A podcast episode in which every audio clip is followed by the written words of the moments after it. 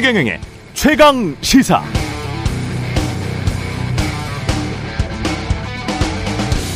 네, 트럼프 전 대통령의 선거 전략은 이번에도 비슷합니다. 미국의 현재 문제에 혐오를 끌어들이고 있습니다. 이민, 마약, 인플레이션, 강력 범죄. 그리고 이 모든 문제들의 배후로 외국인 이민자 그리고 상대당인 민주당을 지목하고 있습니다. 총기 규제를 강화하자는 바이든 정부 때 오히려 총기 난사 사건이 더 많이 일어났다. 그러니까 바이든 탓. 이민자들을 제대로 막지 않아 마약이 유통되고 있다. 바이든의 탄소 중립 정책 등으로 인플레이션이 악화됐다. 그래서 바이든 탓. 인플레이션에서 벗어나려면 미국은 셰일 오일을 채취해야 한다. 석유 팔아서 돈 벌고 인플레이션도 낮추자고 주장하는 것이죠. 원인 진단을 잘못한 것도 있고 다른 나라 입장에서 보면 미국 이기주의만 가득하지만 미국 내 유권자들에게는 이게 꽤 먹힙니다. 직관적으로 듣기에는 또 그럴듯 하기도 하거든요. 게다가 외국인 이민자들의 일부 문제를 자국 내 경제 사회적 상황과 적당히 연결시켜서 상대방을 공격하면 유권자들은 미혹당하기 쉽죠. 유럽도 구급파들이 똑같은 비슷한 행태를 벌이고 있습니다. 핵심은 외국인이나 특정 국가 혐오를 조장해서 국내 권력 투쟁에 활용한다는 겁니다. 이렇게 국내 유권자들의 혐오를 부추기는 정치 세력들이 득세하면 전 세계 국가들은 협력이 될까? 외교가 될까? 무역이 될까? 교류가 될까? 생각해 보시기 바랍니다. 각 나라들이 서로를 다 지금 보고 있을 텐데 말이죠. 한국 정치는 어떤가요? 이런 문제에서 자유로운가요? 네, 안녕하십니까. 10월 6일 세상에 이익이 되는 방송 최경령의 최강의사 출발합니다. 저는 KBS 최경령 기자고요.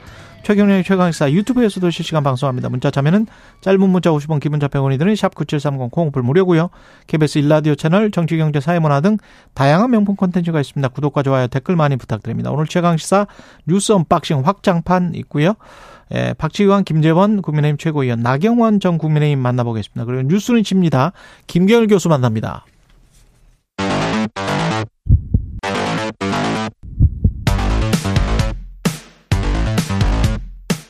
오늘 아침 가장 뜨거운 뉴스 뉴스 unboxing 네, 오늘은 뉴스 unboxing 확장판이 있는 날입니다. 민동기 기자 김민아 평론가 나와 있습니다. 안녕하십니까? 안녕하십니까? 예. 경제가 심상치가 않네요, 지금. 예. 통계청이 어제 9월 소비자 물가 동향을 발표했거든요. 9월 어, 소비자 물가 상승률이 5개월 만에 가장 높은 수준을 기록했습니다. 특히 이제 지난달 소비자 물가가 전년 동월 대비 3.7% 상승을 했는데 국제 유가가 많이 오르지 않았습니까? 예. 국내 석유류 가격도 많이 인상이 됐거든요. 이게 전체 물가를 일단 끌어올린 것으로 보이고요. 또 하나는 농산물 가격이 급등을 했습니다. 음. 아, 특히 이제 농산물이 7.2% 상승을 해서요. 11개월 만에 최대 상승폭을 기록을 했고 저도 이번에 차례 지낼 때 많이 느낀 거지만 사과 복숭아가 정말 많이 올랐습니다. 예. 그리고 전기가스 수도 교통 품목에서도 물가 상승폭이 두드러져서요. 특히 이제 전기 가스 수도 가격은 직전 8월 대비 5.3% 올랐고요. 전년 동월 대비로는 무려 11, 19.1%나 상승을 했습니다. 그리고 공공 서비스에서도 뭐 택시, 시내버스의 상승폭이 컸습니다. 갑갑하네요. 그런 답답하죠. 이런 얘기 네. 들으면 오늘 보도를 보니까는 이제 정부 또는 통계청 뭐 이쪽에서 하는 얘기는 좀 지나면 나아질 거다 이 얘기인데 음. 상반기부터 하던 얘기 아닙니까? 아, 계속 예. 하고 있습니다. 하반기 되면 나아질 것이다. 이번 달은 좀 그렇지만 다음 달에는 괜찮아질 것이다. 상저하고 이야기를 많이 했었죠. 네. 그렇죠. 예. 그 하반... 벌써 날씨가 추워졌는데. 그 하반기 되니까는 예. 다음 달에는 나아진다 계속 하는데 예. 그게 이제 다음 달에 나아진다라고 설명해서 될 일은 아닌 것 같고 근거가 있어야 되겠는데 그렇죠. 그렇죠. 그리고 지금 예를 들면은 뭐 농산물 가격이라든가 이런 건 사실 이제 원래 진폭이 크기 때문에 뭐 오르락 내리락 하는 점이 있다라는 걸 감안을 해도 이런 것들로 인해서 이런 이제 어 지금 상승 이 가격 상승으로 인해서 이게 반영된 최종적인 어떤 소비재의 가격이 이제 오른 게 뭐 내려 이, 이 원자재 가격이 내려간다고 내려가지 않을 거 아닙니까? 이 농주, 농수산물 같은 경우에 그렇죠.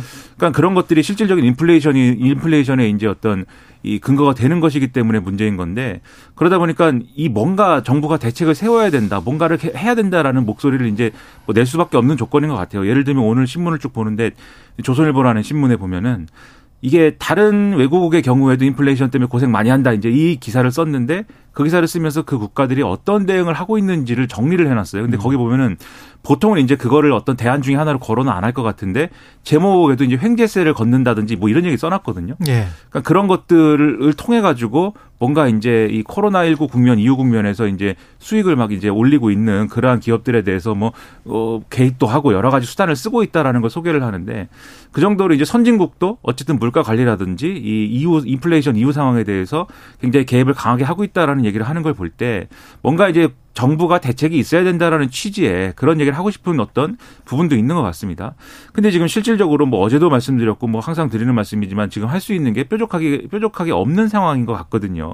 하지만 뭐 없어서 우리가 안 한다라고 할 수 있는 조건도 아닌 거 아니겠습니까? 음. 그래서 뭔가 이제 대책을 세웠으면 좋겠는데 참 암담합니다.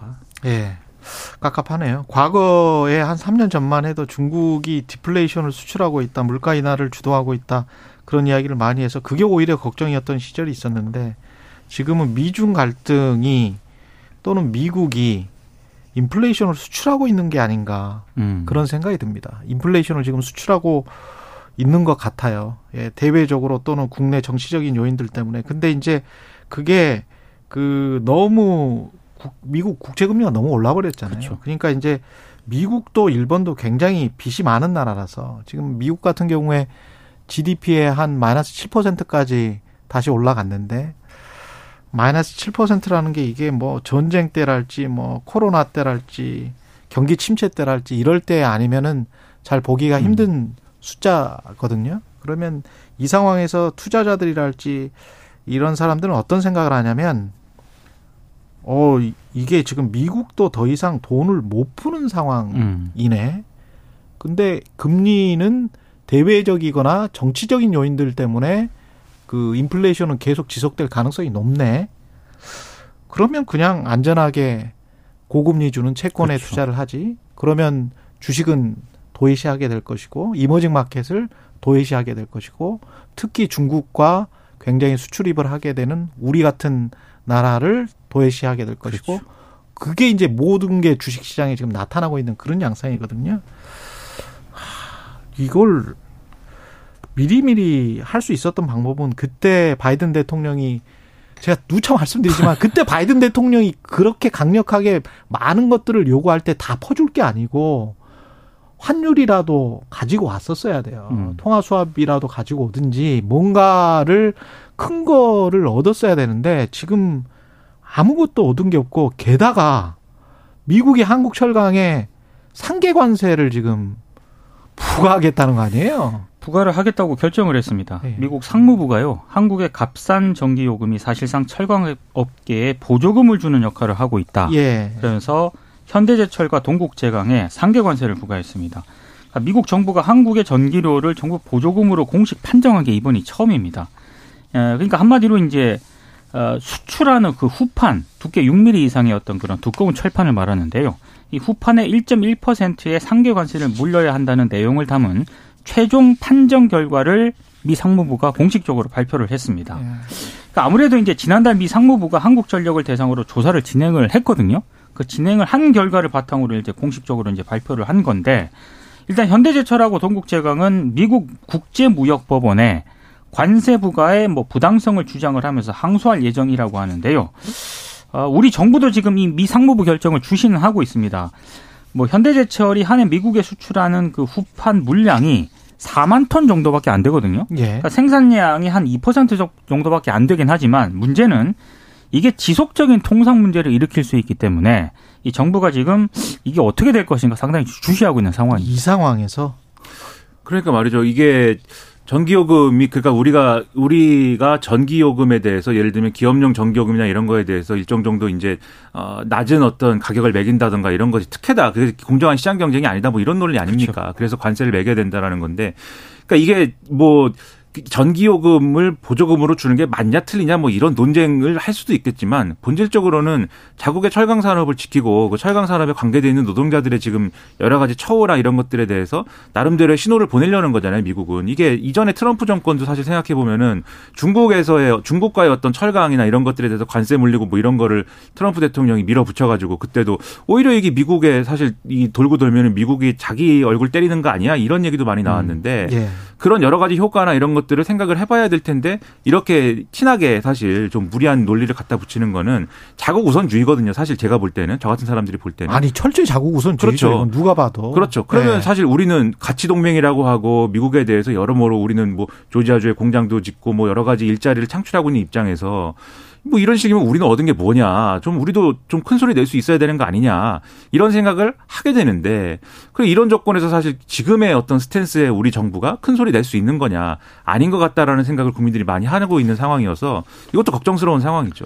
사실은 경쟁에서 우리 그 미국이 뒤처진 거잖아요. 그렇죠. 그 산업의 쌀이라고 지금 반도체가 산업의 쌀이라고 하지만 과거에는 지금도 그리고 여전히 사실은 산업의 쌀은 철강입니다. 철강. 산업혁명이 일어나기 전에 중국이 세계 최대의 철강 생산 국가였고요. 산업혁명이 일어나기 전에. 그 다음에는 영국이었고, 그 다음에는 미국이었고, 미국 다음에는 Nippon Steel, 일본이었고, 일본 다음에 한국의 포스코가 차지한 거 아닙니까? 그리고 현대제철이 일어나고, 그러다가 중국이 일어나니까 중국한테 그 1위 자리를 내준 거죠. 수량으로 따지면 그렇게 지금 전 세계 역사가 돌아가고 있습니다. 그러니까 경쟁력을 철강에서 가진 국가들이 산업 국가로 융성했던 거예요. 그리고 우리는 그거를 수십 년 동안 시- 박정희 전 대통령 때부터 사실은 철강을 융성해서 포스코를 만들어서 그 일본으로부터 차관 받아가지고 그렇게 한 거 아닙니까? 근데 이걸 지금 와가지고 전기 요금이 싸, 싸기 때문에 보조금을 주는 거다라고 이거 하는 거는 지금 2년 동안 우리 정부가 미국에게 얼마를 퍼줬는데 지금 이, 이 보조금을 이게 보조금이라고 하면서 이게 상계관세를 물린다는 말입니까? 이건 그러니까 진짜 뭔가- 너무하는 거죠. 그러니까 너무 하는 거고 예. 뭔가 의도가 있는 건 아니냐라는 해석을 할 수밖에 없는 게요. 아까도 말씀을 드렸지만 이게 지금 현대제철이 미국에 수출하는 그 물량이 있지 않습니까? 그게 지금 2% 정도밖에 안 되거든요. 예. 근데 이것마저도 지금 상경관세를 물린 거 아니 물린 거잖아요. 미국의 저거에는 다른 게 있어요. 왜냐하면 제가 산업의 쌀이라고 했잖아요. 네. 철강에 안 쓰이는 게 없잖아요. 그렇죠. 건설, 특히 자동차, 조선, 후판 다 철강입니다. 그럼 포스코와 현대제철, 현대제철은 특히 납품처가 다 현대차, 기아차예요. 그렇죠. 예. 그러면 그 현대차나 기아차의 가격을 올리려고 하는 자동차 업계나 음. 미국 철강 업계는 사실 거의 죽었다라고 봐야 되거든요. 지금 미국 철강 업계 남은 게 별로 없어요. 미국 경쟁력 별로 없습니다. 근데 미국 자동차 업계의 어떤 로비가 심각하게 있는 거 아닌가 그런 생각도 저, 저는 듭니다. 이 지금 상황 자체가 자동차를 겨냥하고 있는 것 같기도 해요. 그러니까 분명히 예. 좀 그런 의도가 좀 있다는 생각이 들 수밖에 없어요. 그러면 당연히 예. 이제 원자재 가격이 올라가니까 철강 가격이 올라가면 자동차 가격을 올릴 수밖에 없잖아요. 그러니까 자동차 가격적 경쟁력, 품질 경쟁력이 낮은 미국 차들을 보호하기 위한 양날의 검으로 지금 사용하고 있는 게 아닌가 그런 생각도 들고요. 그러니까 이 대목에서 이제 다시 드는 생각은 예. 바이든 대통령과 미국은 우리에게 정말 무엇인가? 예, 우리 정부는 무엇을 했는가? 아니 진짜 너무해요 이거. 너무하는 진짜. 거죠 지금. 지금 와가지고 상계 관세를 철강에 우리가 얼마나 지금 도와줬는데. 말은 가치 동맹이라고 그러는데 좀 고개가 갸우뚱해집니다. 야, 예. 이거 진짜 아니 정부가 이거는 강력하게 항의하고 그쵸. 이것뿐만이 아니고 지금 미국에게 받아내야 될 게 많단 말이죠. 이게 빼, 더 뺏기는 게 아니고 받아내야 될 게 많은데 아유 좀 외교 좀 잘했으면 좋겠습니다. 5544님 최강 시사 응원합니다. 매일 아침 택시에서 승객과 함께 합니다. 이렇게 말씀하셨고요. 감사합니다. 아 택시 운전하시는 분이군요. 예. 김행 장관 후보자 청문회는 완전히 파행이 돼버렸네. 그러니까 어제 이제 이게 밤늦게 청문회를 보신 분도 있고 못 보신 분들도 있을 것 같은데요. 김행 후보자가 청문회장을 떠났거든요.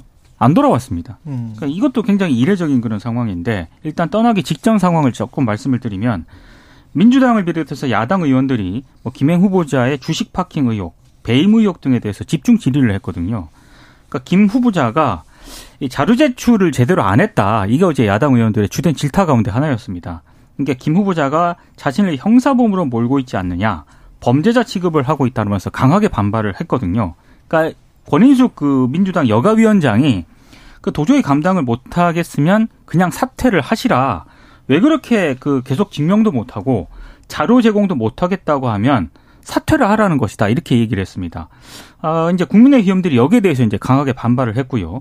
아, 이 상황에서 지성호 국민의힘 의원이 김행 후보자에게 다가와서 갑자기 나갑시다 이렇게 얘기를 하거든요. 음. 그러니까 김행 후보자가 책상에 있던 자료를 막 정리를 하기 시작을 합니다. 그러니까 권- 진짜 진짜 나가는 예, 거야. 예. 그래서 그러니까 권인숙 위원장이 주섬 주섬. 예, 예. 그 후보자 앉으시라 이렇게 네. 얘기를 했고 문정복 민주당 의원 등이 회의장을 떠나려는 김행 후보자를 가로막습니다. 이 사이에서 또 여야 의원들의 고성이 막 오갔거든요. 예. 그러니까 이제 인사청문회가 아수라장으로 변한 거죠. 그러니까 권인숙 위원장이 어젯밤 10시 42분께 청문회를 정회했다가 1시간 만에 속개를 했거든요. 예. 근데 김행 후보자하고 국민의힘 의원들이 청문회장으로 돌아오질 않았습니다. 굉장히 좀 이례적인 풍경이었어요. 말고 네. 집에 가는 것도 이참본 적이 없는 장면인데 아니 청문회가 뭐, 뭐 이게 끝난 것도 아니고 하다가 뭐 예를 들면 양쪽이 충돌해 가지고 뭐 양쪽의 충돌 때문에 뭐 이렇게 어 뭐 이렇게 뭐 각자가 다뭐 흩어진 것도 아니고 야당은 앉아서 계속 하고 있는데 갑자기 일어나서 나갑시다 그래가지고 나간다는 거는 참 상상하기 어려운 일인데 그렇게 끝난 것도 끝난 거지만 사실 답답해요. 어제 상황을 보면. 그러니까 김행 후보자가 분명히 그동안의 어떤 언론 보도나 이런 것들에 대해서 가짜 뉴스라고 얘기를 하면서 청문회장에서 내가 다 설명하겠다라고 얘기를 했는데 그러면 그동안 언론에 설명했던 것보다 훨씬 업데이트된 어떤 내용들이 청문회장에서 나오고 뭐 설명이 돼야 되는 거 아니겠습니까?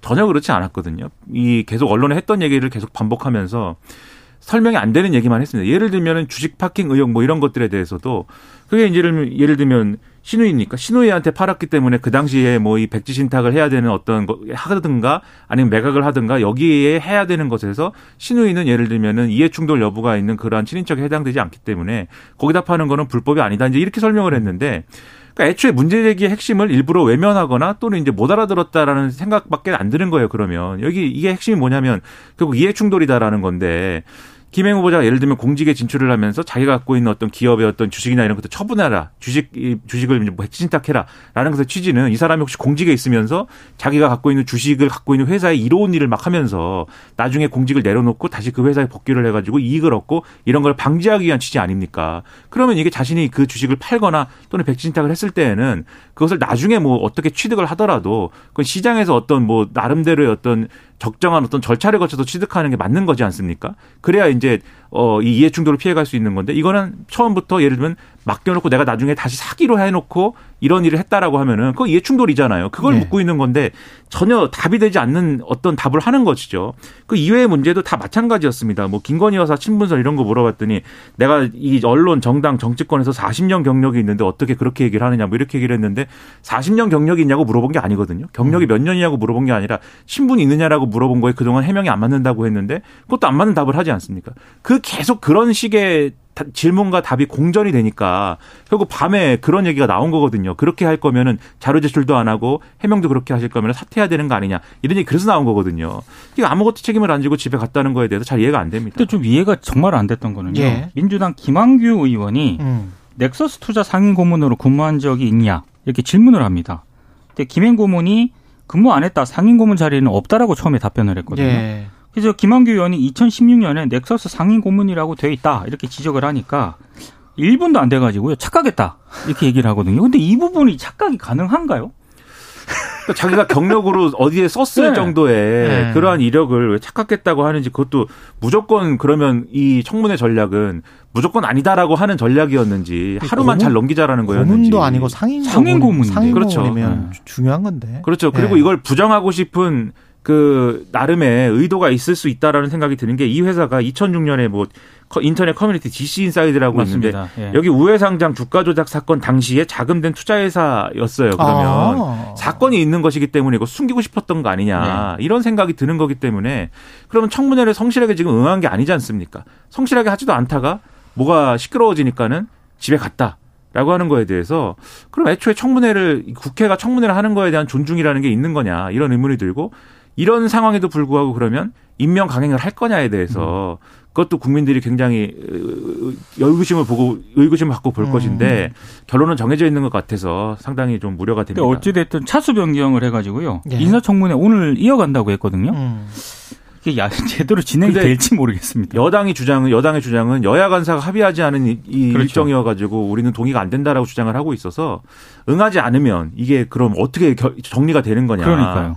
상당히 좀 의문입니다. 근데 이분의 생을 이렇게 쭉 반출을 해보면 회사 가치를 본인은 79배 키운 성공한 사업가 국민의힘 쪽에서는 그런 이야기를 하는데 결국은 그 청와대 대변인을 거치면서 사실상 공직에 있었던 그리고 정치인으로 활동했던 사람인데 중간중간에 회사를 설립을 해서 그 회사에서 대주주로서 왔다 갔다 했잖아요. 주식 파킹 의혹이 일만큼. 그러면서 혹시 특히 이제 뭐 위키트리 같은 경우에는 광고나 이런 것들을 청와대 그렇죠. 대변인 때 또 많이 받고 그랬다며요. 그러면 이건 어 정경유착이 혹시 이 사람의 삶에 또는 사업의 성공에 어떤 기여를 한 게 아닌가. 그러면서 정경유착 자체가 이 회사와 이 사람한테 뭔가 있는 게 아닌가 이런 의심을 할 수밖에 없는 그런 것들이 좀 나와요. 예. 그리고 어제 용해인 기본소득당 의원이요. 예. 그 위키트리에서 작성했던 여러 그 선정적인 기사들 있지 않습니까? 예. 어제 그 PPT로 이제 보여줬거든요. 예. 그러면서 이제 그 문제점을 지적을 하니까 김행 후보자가 자신도 부끄럽다. 음. 그리고 이제 부회장이 직접 기사를 안 보지만 음. 이게 지금 대한민국 언론의 현실이다. 그러니까 위키트리만의 문제가 아니라 다 그렇다. 대한민국 언론의 현실이다라고 얘기를 했거든요. 예. 근데 오늘 조선일보가 예. 어, 이 부분에 대해서 가- 굉장히 비판하는 그런 기사를 쓰기도 했습니다. 조선일보 뜻급했나 봅니다. 그 김행 예. 후보자가 예로 든이 예. 내용이 그 당시에 이제 예를 들면 절차에 의해서 지적을 내- 지적이 되거나 뭐 정정 보도가 되거나 이런 사안들이 위키트리만 있는 게 아니고 예를 들면 삼 3대 메이저 언론이 다 들어가 있다 뭐 이런 식으로 주장을 했거든요. 네. 근데 KBS는 없죠. 뭐 그건 정확히 제가 모르겠는데 KBS는 그럴 리가 없어요. 예. 뭐 모르겠습니다. 정확히 모르겠는데 네. 그런데 그런 주장을 한 거에 대해서 조선일보의 반박은 음. 그게 사례를 보면 위키트리처럼 그렇게 고약한 것들이 아니고 아니다. 음. 예, 다른 그 이, 이 종류가 다른 어떤 사건들까지 다 묶어가지고 이제 이 계산한 것이기 때문에 김행 후보자 해명이 안 맞다라는 취지 의 지금 기사를 쓴 거예요. 아니 상업 신문사들이 그런 식으로 인터넷 기사 다 쓰잖아요, 솔직히. 그다 쓰지 않습니까? 근데 이제 대한민국 언론 전반의 문제점하고요. 예. 위키트리의 선정적 기사는 예. 일단 논 별도로 구분해서 일단 판단을 여기는 해야죠. 좀 심하게 많이 썼더만. 그렇죠. 예. 여긴 이 정권의 예. 태도 지금 뭐 가짜 뉴스라고 하는 그런 태도에 비추어 보면은 김기현 대, 김기현 대표의 주장대로면은 그는 극형을 당해도 모자란 그런 기사들입니다. 이거는 물론 극형을 당하기를 제가 원하는 게 아니라 예. 그런 태도에 비추어 보면 그렇다. 언론 자유를 추구하죠, 우리는. 그렇죠. 예. 예. 그러니까 이런 분이 여성가족부 장관이 왜 되려고 하는 것이냐 큰 네. 의문이 있어요. 네. 날씨 교통 정보 듣고 뉴스 unboxing 확장판 이어가겠습니다. 네, 최경영의 최강시사 뉴스 unboxing 확장판 이어가고 있습니다. 민동기 기자, 김민아 시사평론가 함께하고 있습니다. 유인촌 장관 후보자도 청문회를 어제 했습니다. 그러니까 문화예술계 블랙리스트가 쟁점 가운데 하나였는데요. 그 진상조사위원회가 2019년에 백서를 펴냈거든요. 근데 이 백서에 유인촌 후보자 이름이 104차례 언급이 됐습니다. 아, 예, 이걸 가지고 어제 좀 쟁점이 좀 있었는데 예. 아, 유인촌 후보자 해명은 이렇습니다. 블랙리스트 관련자들이 전부 구속되고 징계를 받았는데 내 얘기를 104번씩 거론하면서 왜 나를 구속 안 시켰는지 지금도 궁금하다. 그러니까 본인은 이제 여기에 대해서 이제 좀 어, 상관이 없는 것 아니냐 이런 취지의 해명으로 보이고요. 그리고 백서 내용을 보, 보면 뭐 소문이 이렇더라.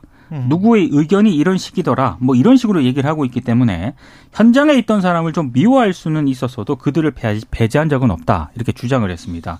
아, 그리고 어, 그 블랙리스트 의혹 질문에 계속 이어졌거든요. 예. 유인촌 후보자가 이런 얘기를 하더라고요. 자신이 KBS 역사 스페셜을 거의 6년 넘게 했다. 예. 그런데 정현주 KBS 사장이 오고 나서 잘렸다. 예. 보수 정부는 가해자라고 늘 얘기하고 나머지는 피해자처럼 얘기하는지 이유를 모르겠다. 진보 정부가 훨씬 지독하게 했다. 이렇게 음. 주장을 했고요. 또 자녀가 수억 증여받아서 아파트를 구입했다는 그런 의혹. 어, 증여세 납부 자료를 제출해 달라고 야당 의원들이 요구했는데 제출 안 하지 않았습니까? 끝내 이제 공개를 거부했는데 독립생계를 이유로 끝내 이 제출을 거부했거든요. 근데 유호정 정의당 의원이 또 이렇게 지적을 했습니다. 부모 돈을 받아서 아파트를 산 것부터 이미 독립적이지 않은데 음. 독립 생계를 이유로 자료 제출을 거부하는 것은 후보자를 검증하려는 청문위원들의 의도를 왜곡하는 것이다. 이렇게 지적을 했습니다. 그러니까 유인춘 후보자 여러 가지 얘기를 했는데 예를 들면은 지금 어 아까 말씀하신 어 왜 104번이나 나를 뭐 거론해 백서에서는 거론했으면서 구속을 왜안 시켰느냐? 구속을 안 시켰느냐라고 음. 하는 것에 대해서는 그 당시에 이제 이 문제에 대해서 이제 어, 고발하고 이런 분들 있지 않습니까? 그렇죠. 그분들의 주장은 그런 거예요. 그러니까 최근에 보도가 된 예를 들면은 국정원에서 이런 블랙리스트 관련해서 무슨 뭐 불이익 주고 하는 그런 일들을 할 때 당시 문체부 장관한테 보고한 것이다라는 취지에 보고를 했을 것이다라는 어떤 취지의 추정이 가능한 문건 있지 않습니까? 음. 그거는 나중에 이제 정권 바뀌고 나서 2017년 바뀌고 나서 이제 그때 진상 이 백서도 이제 그때 진상조사 진상규명위원회가 이제 펴낸 거잖아요. 예. 그 위원회에서 이제 해갖고 나온 것이고 이전에 법적 대응할 땐 그 문건이 있는지 몰랐던 것이고 음. 그리고 그것에 따라서 나중에라도 직권남용 고발 고발 고, 고소 고발을 하려고 하면은 시효 문제가 있었다. 그러니까 시효가 지난 상황이었기 때문에 고소 고발을 할 수 없었다. 이렇게 지금 언- 언론에 설명을 하고 있거든요. 그 유인촌 후보자의 궁금증은 그럼 해소가 되는 거겠죠, 이걸로? 왜안 했는지. 그리고 어 그런 이제 구속이라든가 이런 수사가 이- 이루어지지 않은 배경이라는 게 지금 여기에 관여돼 있지 않아서라고 할 수는 없는 것이다. 그렇죠. 그 대답은 또 안 하고 있는 그렇죠. 거죠. 예. 그, 그 부분은 이제 확인이 확인이 어느 정도 된다라고 보고 그리고 고약한 얘기가 이렇게 이제 이런 블랙리스트에 대해서 비판하는 예술인들이나 이쪽 부분들에 대해서 그분들은 문화예술인이라고 말하고 싶지 않다. 그들은 문화행동가이다. 이렇게 얘기를 했는데 운동권이다 이런 얘기죠 이게 맞습니다. 그 사람들은 네. 운동권 안 했냐 이런 얘기인데 예. 그게 저는 문체부 장관이 실제로 돼서 그러면 그런 방식으로 그러면 일을 할 것이냐. 문체부가 하는 일들 그리고 유인촌 장관이 야, 장관이 되면 유인촌 장관이 하는 일들에 대해서 여러 가지 문제제기가 있을 것인데 그런 문제제기에 대해서 저 사람들은 다 불순한 의도가 있어가지고 행동을 하는 분들이고 일종의 활동가이기 때문에 그런 얘기는 신경 안 써도 된다 뭐 이렇게 하겠다는 거냐 이런 의문이 들 수밖에 없죠 그렇기 때문에 상당히 이게 청문회에서 또 성실하게 답변을 한 것인가에 대해서 마찬가지로 이제 모르쇠로 일관한 거 아니냐 결국은 이런 의문이 들고 그다음에 막말 논란 있지 않습니까 예. 찍지 마 XX라고 했다는 예. 그것에 대해서 일관되게 지금 가짜 뉴스였다라고 주장을 하고 있는데 뭐 XX를 안 했다는 거예요? 그런 취지로 하고 얘기를 있습니다. 하고 있는데 예. 어제 그래서 면전에서 이제 영상 그 당시 영상 틀었거든요. 예. 그 영상을 보면은 그러니까 그 XX에 해당하는 말에 음. 한80% 정도는 들려요. 한 80% 정도는 얘기를 했다. 근데 확실하게 그 뒤에 이제 일부 아. 음절이 들리지 않는 그런 정도인데 X까지는 한 거예요. 그래서 X에 이제 X 다음에 한 획 더 긋는 것까지는 했는데 예. 근데 그거를 그러면 가짜 뉴스라고 할 수 있는 거냐? 예. 그렇지 않거든요. 그리고 실제로 그 논란이 있은 당시에 사과도 했고 그럼 20% 가짜 뉴스? 그 그거를 가짜 뉴스라고 하는 걸로 이게 해소가 되는 아니, 거냐 제가 또 어제 의문입니다. 다른 네. 방송 때문에 이제 그 문제가 논란이 돼서요. 음. 방송 들어가기 전에 영상을 같이 몇 분하고 들었거든요. 예. 어, 어떤 분은 그러더라고요. 어, 확실히 들린다. 그래서 또또 또 어떤 또 분은 바이든이야? 아 그래서 어떤 분은 어앞 앞 단어는 정확한데 네. 뒷 단어는 약간 흐릿하게 들린다라고 해서 그분의 그 주장은 어, 욕설 미수 사건 같다. 뭐 그런 얘기도 했는데 지금 방금 말씀하신 것처럼 예. 이게 자칫 또 날리면 바이든 뭐그 그렇죠. 사건으로 가는 것 그러면 아니냐. 음. 그러니까 그러면 그 당시 보도할 때 자막을 XX라고 안 하고 그러면 X라고 했으면은 뭐 그런 거냐. 뭐. 진짜 뉴스냐? 진짜 뉴스냐? 근데 사실은 그, 그 XX라는 단어 자체보다도 그때 장관이었지 않았습니까? 그때 국정감사장이었거든요. 그렇죠. 사진 기자를 향해서 막 찍지 마라고 얘기하고 거세게 그렇게 얘기한 거 음. 사실 그 자체가 부적절했다는 건데 너무 또 이렇게 특정 단어라든가 이런 부분들에 대해서 이 문제를 끌고 가면서 나는 그렇게 얘기 안 했다라고 얘기하는 것도 조금 음. 좀 어폐가 있다 이 이런 지적이 있습니다. 문체부 장관이 결국 이제 언론이라든가 이런 부분에 정책도 해야 되는 거잖아요. 일부 해야 되는 부분이 있지 않습니까? 그렇죠. 그러니까 이런 방식으로 할 것이냐. 이 지금 XX라고 하면 안 되고 X라고 했어야 된다라는 이유로 가짜 뉴스다라고 지금 할 거냐. 그런 방식으로 정책을 펼 거냐라는 문제거든요, 이게. 가장 제가 지금 심각하게 본 거는 문화예술인이라고 말하고 싶지 않다. 그들은 그렇죠. 문화행동가들이다. 이런 태도는 솔제니친 기억나시죠? 솔제니친. 네. 노벨 문학상 음. 수상 한번 거부했다가 결국은 타신 분인데 소련 공산당 체제에서 자신의 예술 작품 근데 그게 이제 되게 마음에 안 드는 거죠. 그래서 소련 당국으로 봤을 때는 이런 사람이 솔제니친 같은 사람이 문화 행동가예요. 그걸 우리가 문화 예술가라고 하지 문화 행동가라고 부릅니까? 그 사실 근데 그, 그 문화부 장관이 음. 문화예술가와 문화행동가를 본인이 규정하고 구분을 할 수 있어요? 그렇게 되면 전체주의가 되는 겁니다. 그게 그게 굉장히 위험한 사고 방식이에요. 그러니까 블랙리스트는 없다고 예. 계속 후보자가 얘기를 했잖아요. 예. 근데 방금 말씀하신 이 발언 있지 않습니까? 이거 굉장히 위험한 위험한 사고 방식입니다. 정말로 위험한 발언이거든요. 예. 뭐, 뭐 본인이 다 어떻게 알아? 문화행동가인지 문화예술인인지 이런 식으로 구분 그 구분을 하는 게 공산당 애들이 하는 거라니까요. 그러니까 문화 행동가들에 대해서 지원을 안 한다든지 이렇게 되면 그게 바로 그렇죠. 블랙리스트가 되는 거거든요. 예. 불안한 겁니다, 국민들은. 그 맞습니다. 설명이 됐어야 되는데 해명이 안 된 거죠, 지금. 예. 그리고 신원식 후보자도 지금 뭐 임명을 그냥 강행할 것 같습니다. 그러니까 그 시- 윤석열 대통령이요 신원식 국방부 장관 후보자에 대한 인사청문 경과 보고서를 오늘까지 재송부해 달라고 국회에 요청을 했습니다. 그러니까 국회가 재송부 요청에 응하지 않을 경우에 윤 대통령이 신원식 후보자 임명을 강행을 할 것으로 보이는데 동아일보 보도 등을 보면 뭐 내일 임명을 강행할 수도 있다 뭐 이런 보도까지 나오고 있는데요. 만약에 신 후보자에 대한 임명을 강행을 하게 되면 윤석열 정부 들어서 국회 청문 보고서 채택 없이 임명하는 18번째 고위직 인사가 됩니다. 음. 그러니까 재송부 일정을 사실상 국회가 논의 불가능한 일정을 지금 제시를 한 것이기 그렇죠. 때문에 음. 이건 국회가 뭐 청문회 청문 보고서 뭐 채택을 하든 말든 나는 임명을 한다 뭐 이런 취지로 익힐 수밖에 없는 그런 일정이죠.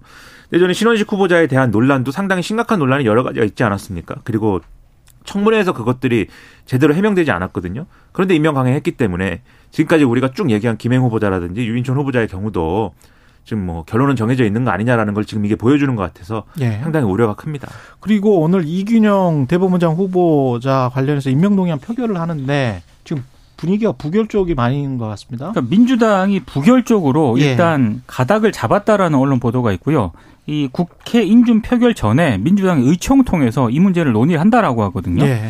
근데 제가 봤을 때 좀좀 이게 좀 의아한 게 앞서 이제 장관 후보자가 되실 분들은 굉장히 뭐 어, 국회라든가 야당 의원들의 뭐 이런 의혹 제기에 굉장히 뭐 이렇게 자료 제출도 안 하고 이러지 않았습니까? 예. 근데 이균용 대법원장 후보자는 어제 입장을 냈는데 송구하다. 선고하다. 예, 그리고 논란이 된 비상장 주식 신고 누락에 대해서는 가장 깨끗하고 투명한 방식으로 처분을 하겠다. 이제야.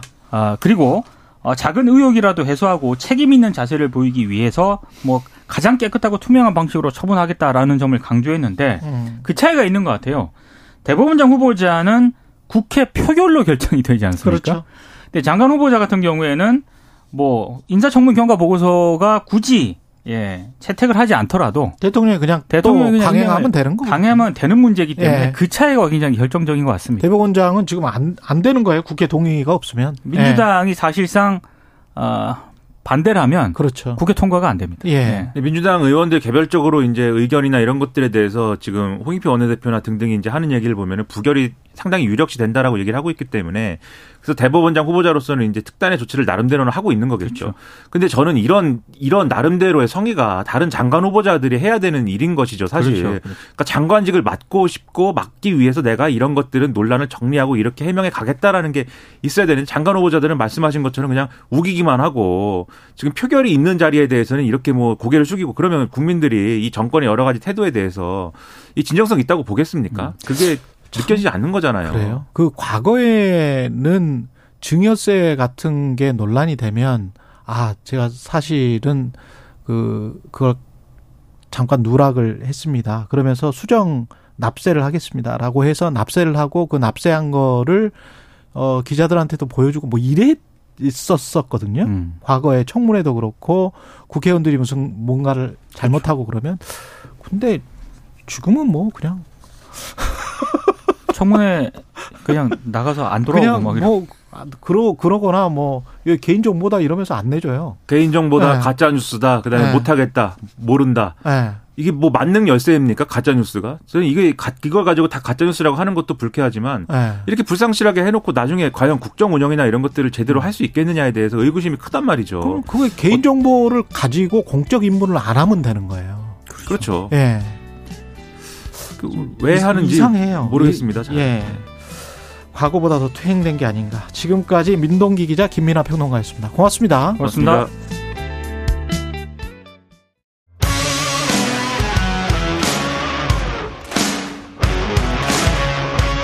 오늘 하루 이슈의 중심 최경영의 최강 시사.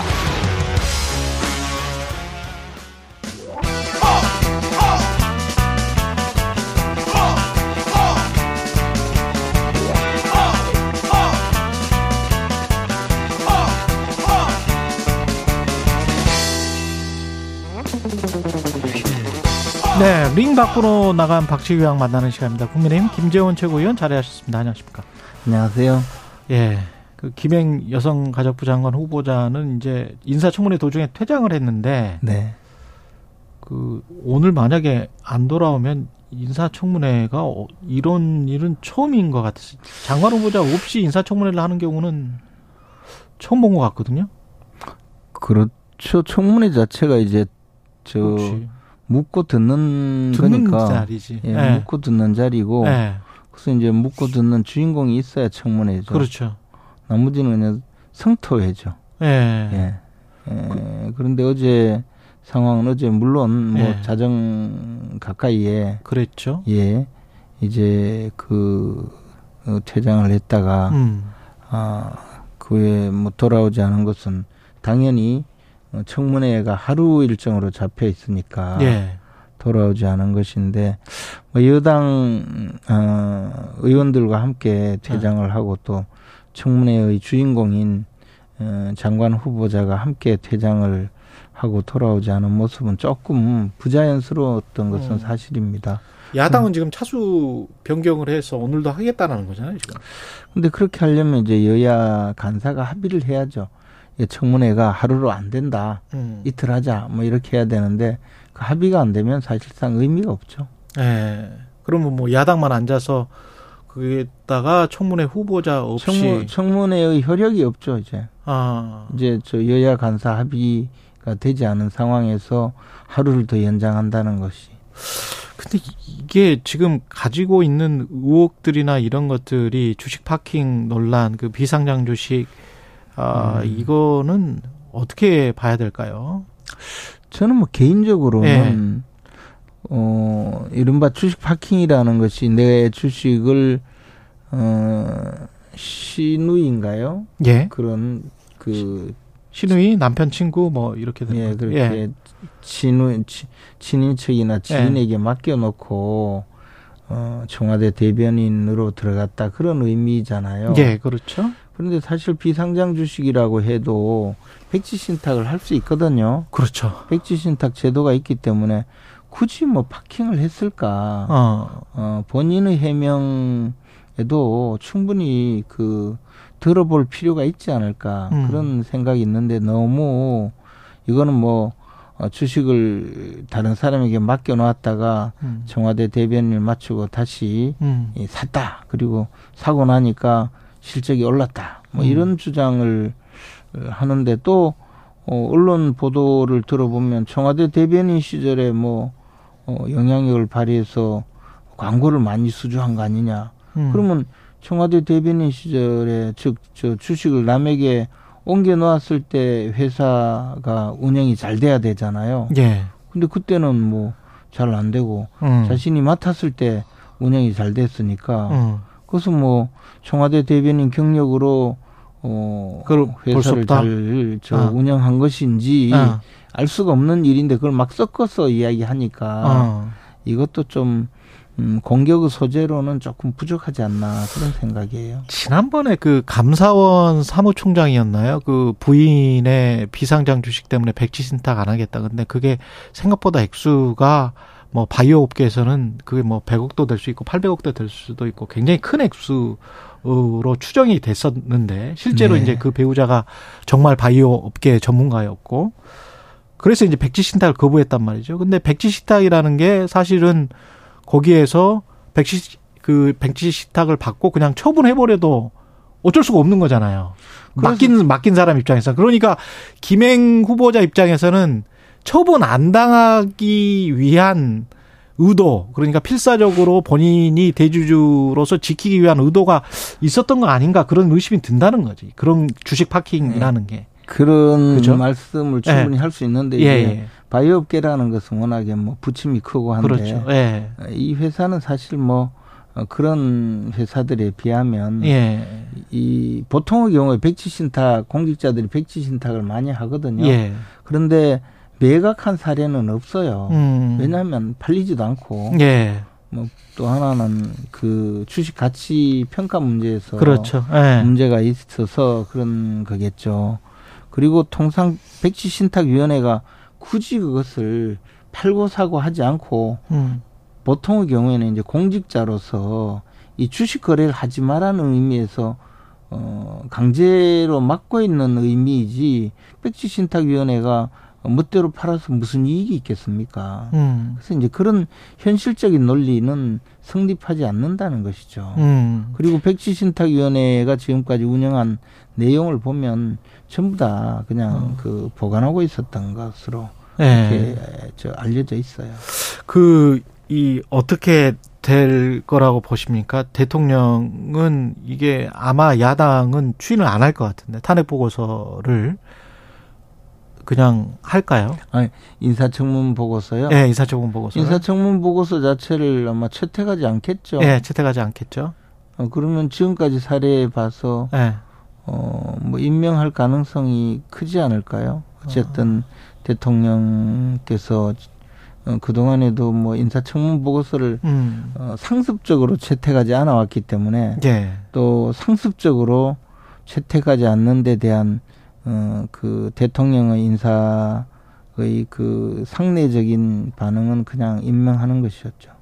근데 이게 지금 강서구청장 보궐선거도 아- 앞두고 있는 상황이고 사실은 청문회를 하느냐 마느냐에 관해서도 굉장히 줄다리기가 있었잖아요. 그런 그렇죠. 것들을 감안을 해보면 이제 이렇게 의혹들이 나오고 국민들이 다 해소됐다, 아, 해소가 안 됐다 이렇게 뭐 의견이 갈리시긴 할 텐데 여당 입장에서는 청문회에서 나오는 의혹들을 그대로 갖고 어, 사전 투표가 시작되는 이 상황이 그리고 만약에 또 이제 어 임명 강행을 할- 한다면 그렇게 좋지는 않을 거는 같, 같습니다. 그게 뭐 그렇게 뭐 아름다운 모습은 아니죠. 그, 그렇게 이제 그러니까 선거에는 안, 좋- 안 좋을 것 같기는 해요. 어, 그런데 네. 그런데 이게 어, 사실 그렇게 큰 큰 아, 이슈 영향은 안 끼칠 예, 것이다? 큰 이슈가 되겠느냐? 아, 뭐 사실 그 내용이 지금 이야기가 뭐 그 이재명 대표처럼 아. 음, 저 그 큰 부패행에 연루가 되었다고 의심을 받고 아, 영장이 청구되고 범죄 혐의가 되고 본인이 뭐 어, 음. 단식을 하고 뭐 이런 뉴스가 아니라 그냥 예. 인사청문회 했는데 의뢰 야당이 늘 하듯이 또 떠드는구나 또 이렇게 또 판단하는 그런 국민들도 또 많이 많을 것이다. 예. 이번 그 보궐선거 자체가 예. 투표율이 낮기 때문에 결국은 음. 각, 지- 각 당의 지지자들 후보의 지지자들이 얼마만큼 투표에 임하느냐의 그 경쟁이거든요. 예. 그래서 뭐 저는 뭐 그 영향은 크지 않을 것이라고 봐요. 예. 강서구청장 보궐선거 이야기를 그냥 이어가겠습니다. 이 이야기가 나와서 보궐선거 비용으로 발생하게 되는 40억과 관련해서는 뭐 이 수수료 정도로 애교 있게 봐주시면 감사하겠다. 근데 저는 여기에 언론이 잘 지적을 하지 않는데 그 사실은 본인이 보- 본 돈은 아니잖아요. 지자체랑 강서구는 재정 자립도가 어느 정도일지는 모르겠습니다만은 네. 보통 일반적인 서초구나 뭐 강남구를 제외하고 한 40%나 50%라고 본다면 네. 전부 중앙정부로부터 받은 거거든요. 그렇죠. 그러면 우리 세금이야 사실은. 예? 그렇죠. 국민들 세금인데 네. 에, 누가, 여당 누가 많이 끌고 가느냐. 그렇죠. 근데 이제 그걸 맞은 이제 집권 여당 프리미엄을 어느 정도 강조해 왔지 모든 그렇죠. 당이. 네. 그러나 그럼에도 불구하고 조금 여당이기 때문에 네. 우리는 무조건 돈을 많이 끌어다 쓸 수 있고 그게 누구 돈인데 그거는 좀 이상하지 않아요? 그게 국민들 돈인데 여당 여당 그- 구역 여당이 구청장이 네. 되면 무조건 다 끌어다 쓸 수 있다. 이거는 좀 그렇지 않습니까? 그것을 가장 많이 하는 당이 민주당이죠. 아, 그걸 가장 민주당이 많이 하는 당이 민주당이었다. 맨날, 맨날 가면 그냥 막 현수막을 아. 덕지덕지 도배를 해서 뭐 예. 어쩌고 저쩌고 뭐몇 몇 억을 가져왔습니다. 몇백억을 가져왔습니다. 앞으로 음. 그거 금지해야 돼요. 아니 그 그 논리적으로 보면 않는- 좀 이상한 것 같아. 아니, 근데 예. 사실은 이래요. 사실은 이제 예산 편성권은 정부에 있는데 예. 예산 심의 확정권이 국회에 있잖아요. 예. 그러니까 국회의 예산 심사 과정에서 그 지역구 국회의원들이 그 자기 지역구에 그 필요한 사업을 위해서 예산을 요구하면 음. 그 예산이 그런 정치적 그 거래를 통해서 심의 확정이 되어서 의결이 되거든요. 그 의결의 중심에 예결위원장이 있어요. 제가 예결위원장을 해봐서 음. 어, 아는데요. 그래 예산 심사가 그렇게 운영되는 건 현실이거든요. 예. 그리고 그것을 그 행정학 제가 그 대학 다닐 때 행정대학원에서 배우면 그 윌다브스키라는 유명한 그 저 이 재무 재정 행 재정 행정 전문가가 있는데 예. 그분이 남긴 그 말 중에서 정치 투쟁의 가장 핵심이 첫째는 인사권을 두고 투쟁하는 것이고 두 번째는 바로 예산권을 두고 투- 투쟁하는 거라고 하거든요. 마오쩌둥이랑 비슷하네. 예, 그렇죠. 그 뭐 근데 미국의 그 네. 의회에서 벌어지고 있는 예. 어, 가장 큰그 권력 투쟁이 바로 예산 투쟁이라는 거예요. 예. 그러니까 이것을 정치 현실로 봐야 되는 거죠. 음. 그러면 여당이 되어서 여당 프리미엄이라는 것이 결국은 그 지역 주민들에게 좀 더 예산이 많이 배정되도록 하는 것이 정치인의 역할이라고 해서 그래서 예, 이 여당 프리미엄이라는 것이 생기는 것이거든요. 음. 우리 김태우 후보가 내세울 수 있는 근거, 아, 내 40억 때문에 나를 뽑지 않는 것보다는 어, 나는 왕의 남자가 아니냐라고 할 수 있는 거죠. 예. 선거에 나온 사람이 무슨 이야기를 못 해요. 근데, 아, 뭐, 어, 물론 김태우 후보가 그런 이야기 했다는 건 아니에요. 예. 근데 저 같으면 나는 대통령이 음. 사면 복권 시켜주고 고- 구청장 선거에도 공천 받도록 해서 나가게 했으니까 예. 나는 왕의 남자다. 여러분 40억 신경 쓰지 말고 나 뽑아주면 4천억 가져올 테니까 예. 그래서 지금까지 밀린 강서구 개발 개발 내가 다 해주겠다. 예. 음? 음, 그러니까 나를 뽑아달라라고 이야기하는 것이 가장 유효 적절한 선거 운동이에요. 음. 그리고 그 유권자가 거기에 아 저 사람을 뽑으면 나한테 어, 도움이 되겠다. 음. 민주당 후보는 그냥 국민의힘 후보가 좀 기분 나빠서 뽑는 것밖에 나한테 내 인생에 무슨 도움이 될까 이렇게 생각하도록 만드는 게 좋은 전략 아니겠어요? 그런가? 근데 포? pork barreling이라고 사실은 미국 정치에서도 그걸 그렇게 좋은 관행으로 치지는 지금- 않는데. 지금 좋고 나쁘고가 아니고 아 그래요? 트럼프 대통령이 막 이제 막 그막 저- 그냥 막 나가는 거예요? 트럼프 대통령이 공화당 후보 1위를 하는 판에 아, 막 나가는 건가? 막 아, 나간다는 것이 아니고 민주주의는 항상 너무 그런- 오래 전에 제가 정치학을 배웠나 봐요. 그런 것 같아요. 민주주의는 항상 그런 위험성을 가지고 예. 그러나 깨어 있는 시민들이 그러한 어, 선택을 하도록 하는 것이 민주주의죠. 예. 어, 그런 선택을 잘 하도록 하는 것이 민주주의지 그런다고 해서 제가 불안당을 선택하라는 것은 아니고 예. 다만 그런 능력이 실제 있는지를 검증해서 음. 그런 능력이 있다면 뽑아야죠. 음. 제가 봐서 민주당 후보는요 예. 그런 능력이 없어요. 예. 알겠습니다. 근데 우리 네. 저 국민의힘 후보는 음, 그런, 능력이, 있다. 있을 것 같아요. 예. 선거법에 왜안 걸린지 모르겠네. 아니 뭐 지금 뭐 국무위원이 아니시니까. 예, 모르겠습니다 그거는. 예, 제, 이거 잘못하면 또제 책임 되는 거 아닌가? 아니 그건 아니에요. 공범은 안 돼요. 예, 알겠습니다. 예. 그 민주당 이야기를 좀 해볼게요. 지금 병상에서 선거 지원하기로 해서 뭐 유튜브 영상도 나온 것 같습니다. 그리고 갈지도 모르겠고 강서구 쪽에 이게 좀 도움이 될까요 어떻게 보십니까 당연히 도움이 되죠. 민주당은요 지금 예. 아까 말씀드렸듯이 국민의힘 후보는 예, 어, 예, 저를 뽑는 것이 강서구에 도움이 됩니다. 음. 어, 돈 많이 가져오고 있습니다. 예, 이게 좋은 거고 민주당은요 이 정권이 저 잘못되었다. 예, 나같이 저 무고한 사람을 구속시키려고 했다. 예, 그리고 이러한 저 정권을 저 빨리 저 견제하기 위해서는 강서구 선거에서도 견제력을 발휘해 달라 이렇게 주장하는 것이 굉장히 유효적절한 어 선거인 거는 맞아요. 근데 예, 이재명 대표의 호감도가 그렇게 높은지 음, 그것은 모르겠지만 민주당을 결집시키고 민주당을 지지하는 사람들이 투표장으로 오도록 하는 데는 분명한 효과가 있다고 생각해요. 지금 이 시점에서 어떻게 예측하세요? 마지막으로 이 강서구 투표는 아, 그 점에 대해서는 제가 어, 말씀드리기가 그래요? 곤란합니다. 아 그래요. 네. 마음속의 말씀을 좀 듣고 싶은데 마음속의 소리를 듣는 걸로 이미 텔레파시는 통한 걸로 제가 알겠습니다. 예, 김재영 국민의힘 최고위원이었습니다. 고맙습니다. 감사합니다. 여러분은 지금 KBS 1라디오 최경영의 최강 시사와 함께하고 계십니다.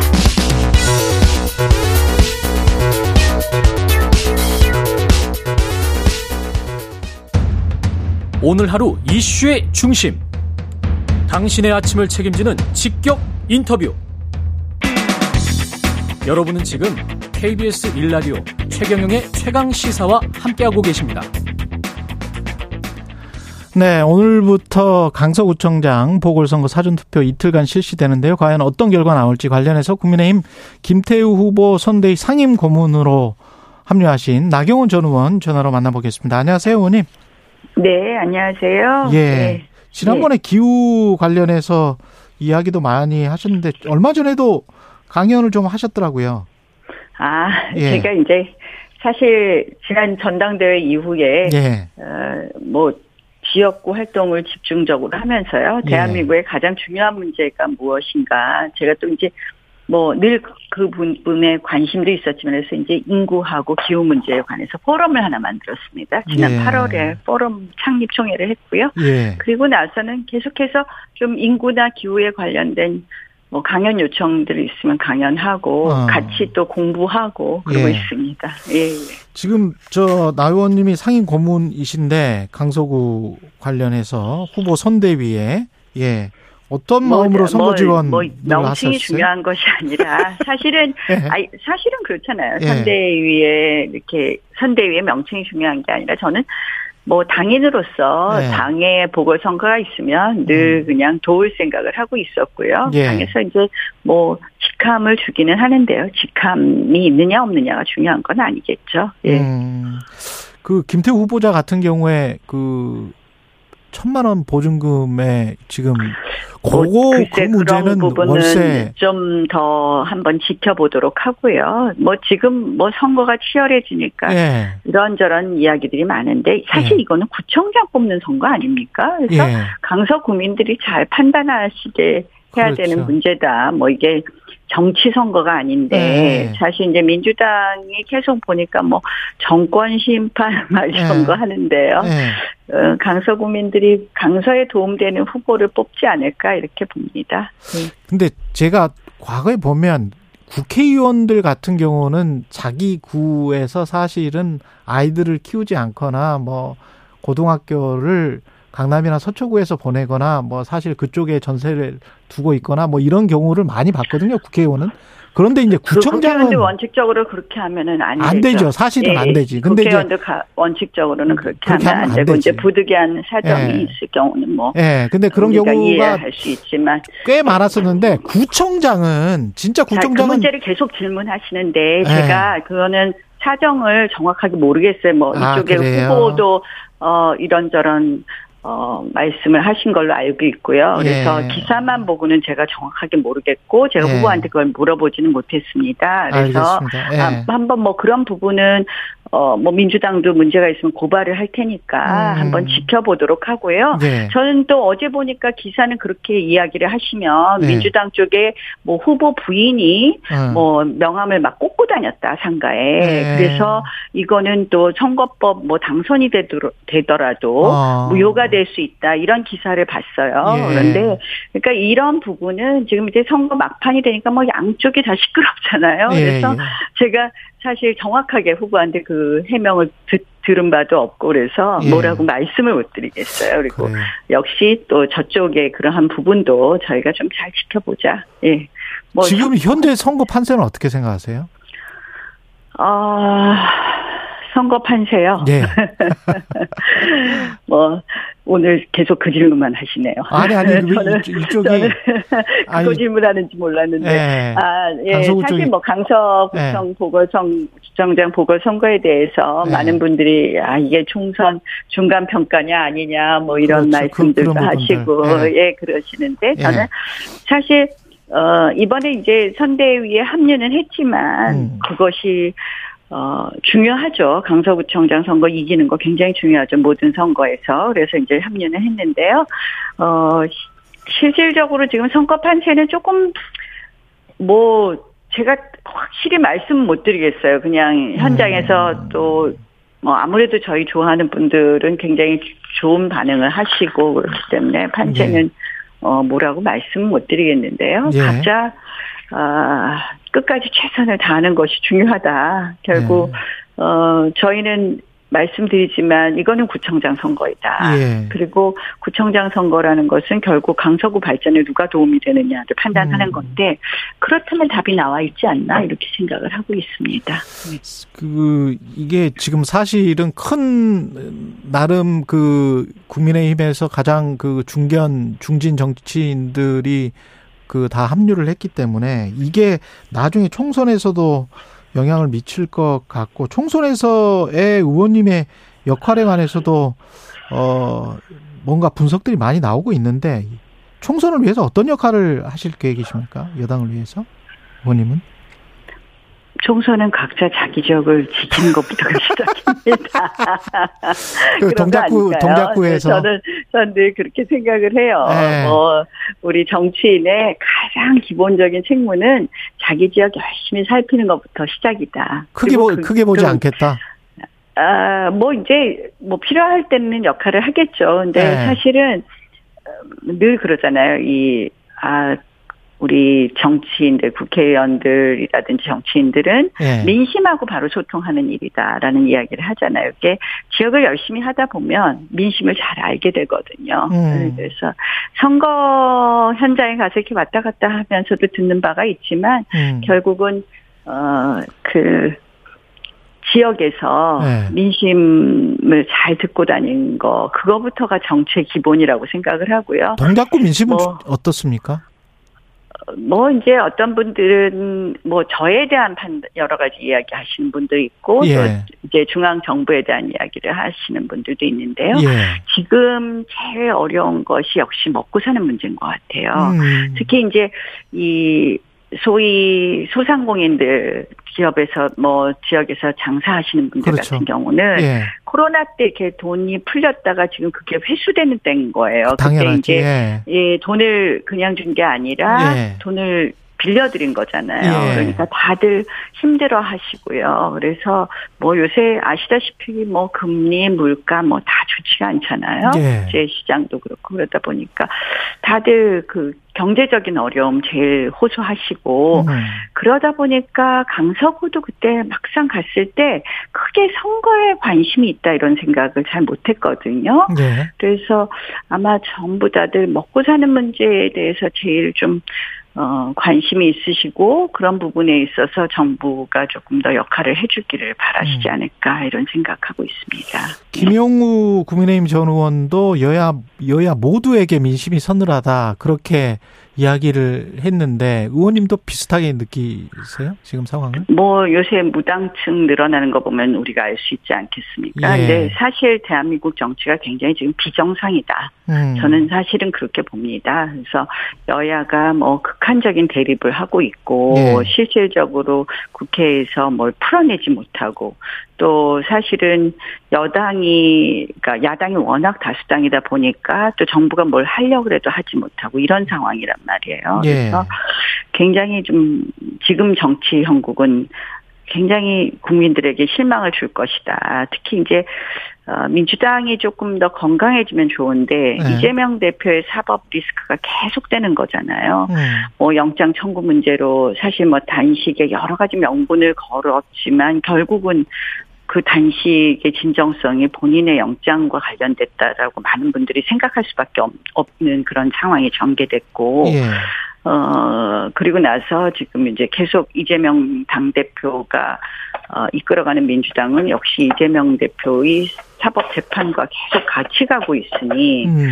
아, 대한민국 정치가 좀 이런 부분에 볼모 잡힌 것 같아서 음. 더또 안타까운 부분이 있습니다. 네, 구조적으로 어려운데 예. 또 이재명 대표의 사법 리스크까지 또 있으니 어. 그래서 뭐 국민들이 좋아하시겠어요 지금 민생 어려운데 맨 본인들끼리 싸운다 이런 생각들 하겠죠. 네. 정부에 대해서나 대통령에 대해서는 뭐라고 안 하던가요? 동작구 주민들이? 아뭐 아무래도 이제 그런 먹고 사는 문제 이야기들 많이 하시죠. 네. 예. 예, 정- 그런데 정부가 좀뭘좀 해줬으면 좋겠다 뭐 이런 이야기들도 좀 나왔을 것 같은데. 그러니까 먹고 사는 문제. 먹고 사는 문제를. 제일, 예, 제일 많이들 말씀하시더라고요. 예. 어, 힘들, 힘들어. 진짜 우리 죽으라는 거냐. 뭐 네. 이런 말씀들 하시는 분들도 꽤 있으셨어요. 근데 이 이재명 대표 같은 경우에 민주당 같은 경우에 구속영장 기각된 다음에 어 의원들 만나 보면 분위기가 좀 사는 것 같은데 그렇 그렇지 않을 것이다. 계속 사법 리스크가 계속될 것이다. 그렇게 지금 판단하시는 겁니까, 의원님은?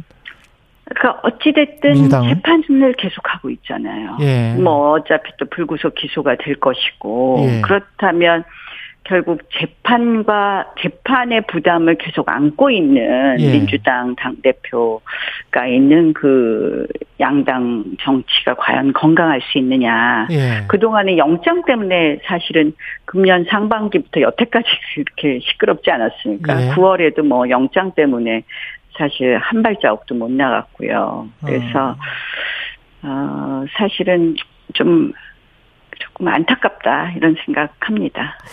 만약에 왜냐하면 이준석 전 대표 같은 경우는 국민의힘이 뭐 18% 포인트 차이로 질 것이다 이런 이야기를 했는데 이렇게 10% 포인트 이상이 나면 국민의힘 같은 경우는 어떤 당내 정치 역학이나 또는 대표 체제에 영향을 미칠까요? 어떻게 보십니까? 가정이긴 합니다만. 내년 선거 18%요? 아니요, 아니요. 뭐. 이제- 강서구청장.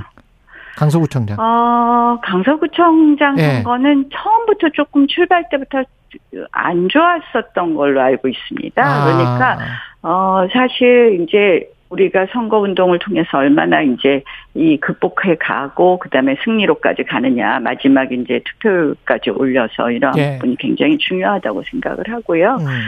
아 글쎄요 뭐 가정에 대한 무슨 근거로 18%라 그러셨는지 모르겠는데요. 어 뭐 역시 이제 당 내에서는 예. 이 선거가 바로 총선과 연관이 된다 이런 생각들은 안 하시지만 그래도 음. 어쨌든 이 선거 모든 우리가 선거 결과에 대해서는 항상 분석하고 우리가 부족한 부분을 채워가는 그런 노력은 해야 된다고 생각합니다. 그리고 아까 그 동작구에 집중하겠다 그 말씀을 하셨는데 혹시 총선에서 수도권 지원 요청이나 이런 것들이 들어온다면 응하실 생각이 있는지 그거 다시 한 번만 여쭤보겠습니다. 예. 뭐, 그, 역할이 주어진다면 예. 당인으로서 역할을 하는 것에는 제가 항상 유불리, 개인의 유불리를 떠나서 해왔기 때문에 역할을 어, 하겠습니다만, 뭐, 지금으로서는 어쨌든 저는 동작구 열심히 하려고 있습니다. 예, 알겠습니다. 여기까지 듣겠습니다. 지금까지 예. 나경원 전 국민의힘 의원이었습니다. 고맙습니다, 의원님. 네, 고맙습니다. 네. KBS 일라디오 최경영의 최강시사 2부는 여기까지고요. 잠시 후 뉴스는 쉽니다. 그리고 부산국제영화제 소식도 준비되어 있습니다.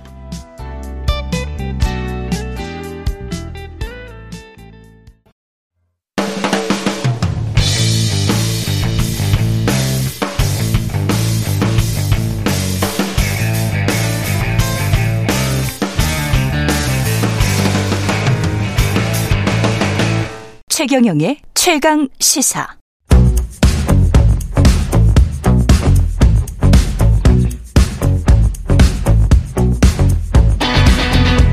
심리로 들여다보는 세상 이야기. 뉴스는 쉽니다.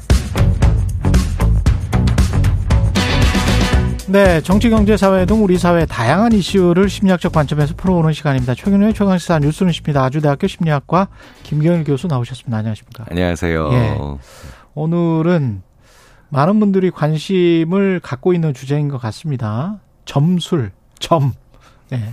관상, 사주, 뭐, 예. 내가 왕이 될 상인가, 뭐 아우, 이런 네. 이런 것들, 예. 점을 보는 심리. 관련된 고민이나 궁금한 점, 아예 고민이나 이렇게 말하니까 진짜 뭔가 그거 같아. 예, 예. 궁금하신 점이 있으시면, 관련돼서 궁금하신 점이 있으시면 지금부터 문자나 댓글 남겨주시기 바랍니다. 이거 미신이죠? 과학자 입장에서는 어떻게 보십니까? 뭐, 아, 이것도 통계다라고 이제 얘기하시는 분들이 계시는데, 예. 근데 아무래도 과학적 근거를 찾기 힘든 경우들이 대부분이고요. 그렇죠. 어, 그리고 대부분의 경우에 이 미신이라고 하는 건 네. 제가 참 좋아하는 말이 있어요. 어, 우연에서 기필코 필연을 찾아내는 거다. 아, 네. 그렇지, 그렇지. 네. 기필코라는 단어도 되게 중요합니다. 아, 네, 네. 생각해 보니까 점이나 이게 관상이나 이런 것들이 기록이 없네요. 다시 과학이면 이렇게 다시 보고 이렇게 생긴 사람은 뭐 50년 후에 이렇게 돼요라고 예측을 했으면 음, 음, 음. 그거를 잘 그려놓고 이거를 그 검증을 받을 수 있도록 해야 되는데 아우. 과학의 가장 중요한 기능인 검증이 불가능하네요. 지금 생각해보니까. 가장 핵심적인 그 점을 말씀하셨는데요. 예, 그, 그 미국의 이제 문화인류학자 중에 토머스 브라운이라고 하는 사람이 예. 어, 25개의 문명을 분석한 적이 있어요. 아. 문명을 분석했는데 어마어마하구만요. 이분도. 그런데 네. 어, 어떤 공통점이 확실히 하나 나오는 게 예, 배타적인 계급주의나 예. 배타적인 계급성을 띈 사회일수록 음. 후대에 미신이 많이 생겨요. 자, 이 배타적인 야. 계급주의가 뭐냐? 예. 그러니까 뭐 인도의 카스트 제도 같은 그러니까 그렇죠. 아주 확실히 계급으로 눌러버리는 우리 육두품. 네네 예. 혹은 예. 어 그게 최근에서도 와서도 좀 계급적으로 상대방을 보는 그런 아. 네, 너랑 나랑은 이미 근본이 다르다. 자 이런 식으로 생각을 하는 어 계급 어, 주의 사회나 아니면 권력이 자리 잡으면 예. 기본적으로 자기한테 불리한 기록을 남기기가 싫죠. 그러네요. 네 네. 예. 그러니까 항상 좋은 기록이나 예. 아니면 뭔가 멋지거나 아니면 각색된 기록만을 남기죠. 음. 그러니까 그 기록이 제대로 된 게 남아있질 않기 때문에 이후의 세대나 아니면 그 직후에 경험하는 사람들이 그 일이 왜 일어났을까? 그 사람은 또 왜 또 거기까지 갔을까에 대한 판단의 기록, 근거 기록이 없죠. 그렇구나. 네, 그런 사회에서 파생적으로 미신이 많이 생기더라. 이거 굉장히 유명한 그런 그렇군요. 연구들이거든요. 그래서 저 사실 약간 깜짝 놀랐어요. 아니 그 근대, 얘기를 바로 지- 얘기를 하시기 말씀하시기 근대 사회로 이전되는 게 결국은 기록 문화지 않습니까? 그렇죠. 네, 네. 근데 네. 이제 아 그렇게 생각해 보면 그래서 예. 어, 동아시아가 많을 수밖에 없네. 네, 그래서 그 예. 기록에 있어서 굉장히 정말 어, 긍정적인 의미로 강박적이었던 조선왕조실록에 근거한 조선의 그렇죠. 왕들이 예. 미신적인 거에 빠진 사람이 거의 없죠. 아 그렇구나. 네, 네. 그러면 거기에 이제 조선왕조실록 좀 잘 기록하지 못하도록 하거나 뭐 이렇게 뭐 그런 왕은 거의 없었지만 그렇죠. 그 한두 명 있잖아요. 음. 그런 그런 사람들은 광기를 부리는 거네요. 네, 그렇죠. 특히 이제 이게 그런 기록에 있어서 조금 어. 적었던 다른 왕조에서는 예. 혹은 다른 국가나 다른 문명에서도 보면 음. 어, 스스로가 미신에 빠지는 그런 어, 왕들이 많았거든요. 그러네. 그래서 어 여러 가지 측면으로 봤을 때 그 조선왕조실록을 뭐 뭐 찬양하는 것까지는 아니지만 예. 그 한국의 기록 문화에서 외국의 심리학자들, 다른 나라의 심리학자들이 굉장히 주목해서 그 보는 것 중에 하나가 이런 그 기록을 정확하고 객관적으로 하는 것. 심지어 권력인데 최고의 네, 권력인데 그렇죠. 왕인데 네, 네. 심지어 왜 그래가지고 왜 네. 그 예전에 그 왕께서 뭐 말에서 굴러떨어졌는데 야 적지 말라고 해라고 네. 했더니 적지 말라고 그한 하셨음. 거- 예. 네. 적지 말라고 했다라는 말까지 적어버렸잖아요. 네, 네, 네. 예. 사실 그런 것들이 어, 이런 여러 가지 여러 가지 근거가 없는 믿음들을 만들어내지 않는데 굉장히 중요한 그 그러네요. 사회적 장치죠. 예. 네. 근데 우리는 왜 많이 봅니까? 한국 사람들은 왜 많이 봅니까? 한국 사람들, 우리 한국 분들, 네. 네. 진짜 전 세계에서 제일 열심히 일하고 뭐 네. 이렇게 치열하게 산다는 한국 분들이 왜 이렇게 점을 많이 보느냐라는 네. 얘기 많이 하는데요. 사실 이것도 어, 나쁘게만 볼 거는 아니고요. 예. 너무 이제 점이라든가 아니면 뭐 그런 거- 여러 여러 가지 점술에 이제 그 휘둘리면 문제가 되겠지만 음. 아, 제가, 제가 재밌게 들은 얘기가 있어요. 어떤 분이 이러시더라고요. 뭐 부동산 말씀하시면서 음. 예. 어, 정부에게 대- 정책이 있다면 국민에겐 대책이 있다. 뭐 이런 얘기를 하시는데 아, 예. 너무 재밌게 들었었는데 예. 사실 한국인들은 IT 회사도요. 예. IT 회사도 그 새 신사옥에 입주하면서 고사 지냅니다. 그러, 그러네. 심지어는 그 저기 뭐냐 태블릿에 이렇게 돼지 사진 놓고 이렇게 하는 아, 경우도 판교 있거든요. 밸리에서도 네, 네, 네. 근데 그게 왜 그러냐면요. 네. 문제를 해결하고 결국은 직면해서 이걸 헤쳐나가기 위한 강한 동기를 가지고 있기 때문에 사실은 이런 행동들을 하는 거예요. 아, 그렇군요. 네, 네. 네. 사실 이게 어 되게 재밌게도 이런 그, 어, 이런 그 과학적이지 않은 것에 기초한 행동들 중에서 어, 한국인들은 점을 좋아하지만 음. 일본 사람들은 그렇게 점을 좋아하지 않는다는 연구들이 많거든요. 아, 그래요? 근데 되게 재밌는 건 네. 어, 일본인들은 굉장히 저주를 좋아합니다. 아, 저주? 저주. 일본의 문, 사실 한국의 문화가 에 비해서 일본은 그렇게 저주 대행 업체들이 그렇게 많아요. 진짜요? 네네. 하나의 지가 직접 하나의 활발한 하지. 산업이에요. 네. 그렇죠. 자기가 직접 자기가 하지. 직접 하지 그쵸. 뭘. 네.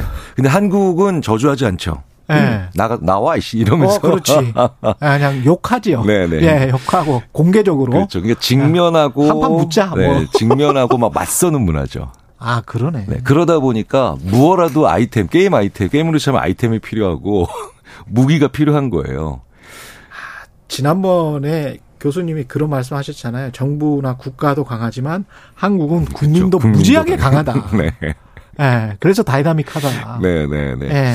그래서 왜그 어, 정부가 너무 강하면 은폐 은폐가 많고 그쵸. 시민 사회가 너무 강하면 아, 네. 약간 혼란스러울 수가 수 있는데. 이 양쪽이 네. 다 강해. 심지어는 엄마도 강하고 아빠도 강하고 아. 이러니까 어, 우리 한국 사회의 높은 주체성. 네. 그러니까 이 주- 내가 내가 주인공이야, 내 삶의 주인공이야라고 하는 이것은 어, 상당히 강한 동력이 되기도 하지만 음. 그런데 내가 주인공인데 생각해 보니까 가진 정보가 많지 않잖아요. 그렇죠.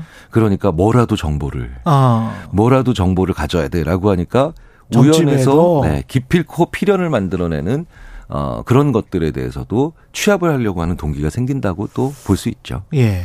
놀자님이 앞날에 희망이 없을 때 점집에 가게 되더라고요. 이런 이야기를 하셨는데 성향입니까? 아니면 저 음. 제 옆에 분들 중에 어떤 분이 있냐면 거의 모든 일에 점 뭐 이사든 뭐 자녀의 뭐든 뭐 다 가요. 항상 늘 1년에 몇 번씩은 네, 네. 이게 성향인지 아니면 이분처럼 뭐 아주 안 좋은 일이 있어서 가게 되는 사람의 그 상황적 요인인 건지 어떻게 보십니까? 그 일반적으로 이제 예. 뭐 재미삼아 보는 수준이 아니라 예. 이제 거의 모든 결정을 음. 어 그렇게 어, 그런 것들에 의존해서 하는 분들을 보면 예. 일단 이거 많이 연구된 사례인데요. 예. 첫 번째로는 교육 수준이 높다 낮다는 크게 상관이 없는 것 같아요. 아. 그런데 과학적인 교육의 수준이 높고 낮은 거와는 확실히 상관이 있죠. 예. 그러니까 교육의 수준이 높다와 예. 과학적인 사고를 위한 교육의 수준이 높다는 정, 전혀 다른 만대 예. 말이거든요. 근데 우리 그러니까 이게 뭐냐면 어 논리를 교육받은 것 과 과학을 교육받은 거는 좀 다른 문제예요. 그렇죠. 예. 논리는 앞뒤 말이 되는 거예요. 예. 그러니까 전제가 틀려버리면 뒤에 말이 계속해서 연결돼도 맞는 말이 되는 거예요. 그렇죠. 그렇죠? 예. 그런데 과학이라고 하는 건 전제 자체를 의- 강하게 의심하고 그렇죠. 예. 아, 그렇기 때문에 합리적으로 타당한지 이게 이게 타당한지 아닌지에 대해서 계속해서 회의 그러니까 그 회의감을 가져보는 게 과학적인 음. 거거든요. 예. 우리나라가요. 제가 봤을 땐 여전히 교육 수준이 높은 사람들 중에서도 이렇게 어, 미신과 관련된 믿음이나 아니면 음. 계속 참조가 좀 너무 지나친 분들이 많은 건 우리나라의 전환 전반적인 교육과 시험이 음. 논리를 보는 경우는 굉장히 많은데요. 음. 전제가 틀릴 수도 있지 않니? 의심해보는 네, 교육이 그런 과학적인 사고에 대한 과학에 대한 교육이 너무 적어요. 그러네. 예. 그 믿음 갑자기 그런 생각이 드는데 그 점집에 가면 과거에 관해서 이렇게 잘 맞추는 사람들이 있어요. 네, 네. 그럼 이제 믿음이 생긴단 말이죠. 근데 이제 주식 투자도 마찬가지로 과거에 퍼포먼스가 굉장히 좋았어. 그 실적이 좋은 어떤 펀드가 있어요. 근데 그 펀드가 2022년까지 15%의 수익을 했다고 하더라도 2023년이나 2024년도에 똑같이 15%를 할 확률은 전혀 다른 문제거든. 미래는. 음, 음, 음, 음, 음. 이 미래는 전혀 다른 문제인데 과거를 맞추면 내 미래도 맞, 맞출 것 같은 그런 느낌이 든단 말이지. 사실 사람이 그렇죠. 근데 예. 과거를 맞춘다는 것처럼 쉬운 일도 없어요. 아, 예전에 그렇습니까? 예, 전에 아. 이런 일이 있었죠라고 하면 예. 사람의 인생이 길어질수록 그런 일은 반드시 한 번씩 있거든요. 아 그래요? 생각해 아. 보십시오.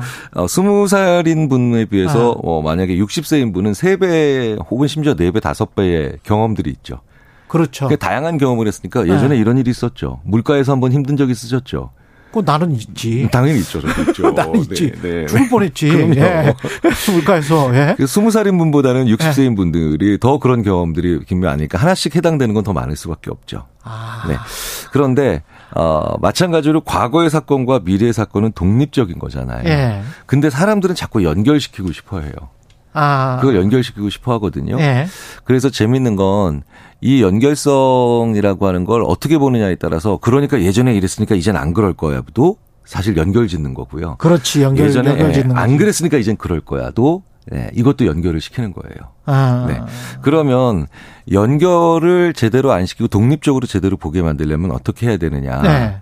라고 하면 항상 상반된 경험들에 대한 기록이 또 많아야 돼요. 그러네. 기억이 많아야 돼. 그러니까 그렇지. 모든 건 기록이에요. 정확한 기록이에요. 그러네요. 예. 그래서 제가 기업에 가면 네. 제가 이제 심리학자로서 기업 자문을 많이 드리거든요. 예. 다 필요 없고 일지부터 쓰시라고. 일지부터 써라. 수많은 기업들이 이 간단한 일지를 안 써요.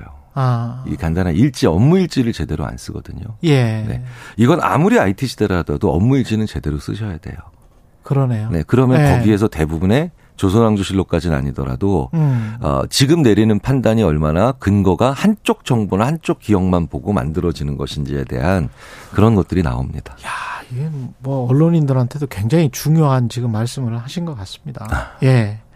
그 근데 저 마지막으로 지금 뭐 시간이 거의 다 돼서 점집에 가서 이제 보통 이런 점성술사랄지 사주 보시는 분들은 없는 거는 가, 참 많이는 없는데 그 미래에 대해서 나쁜 말을 하는 사람들도 있잖아요.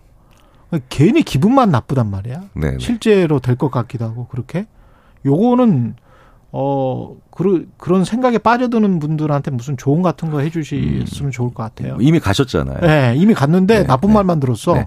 이미 갔는데 나쁜 네. 말만 들었다면 그걸 맞서거나 음. 부인한다. 이거는 이제 영어식 표현으로 심리학자들이 tempting fate.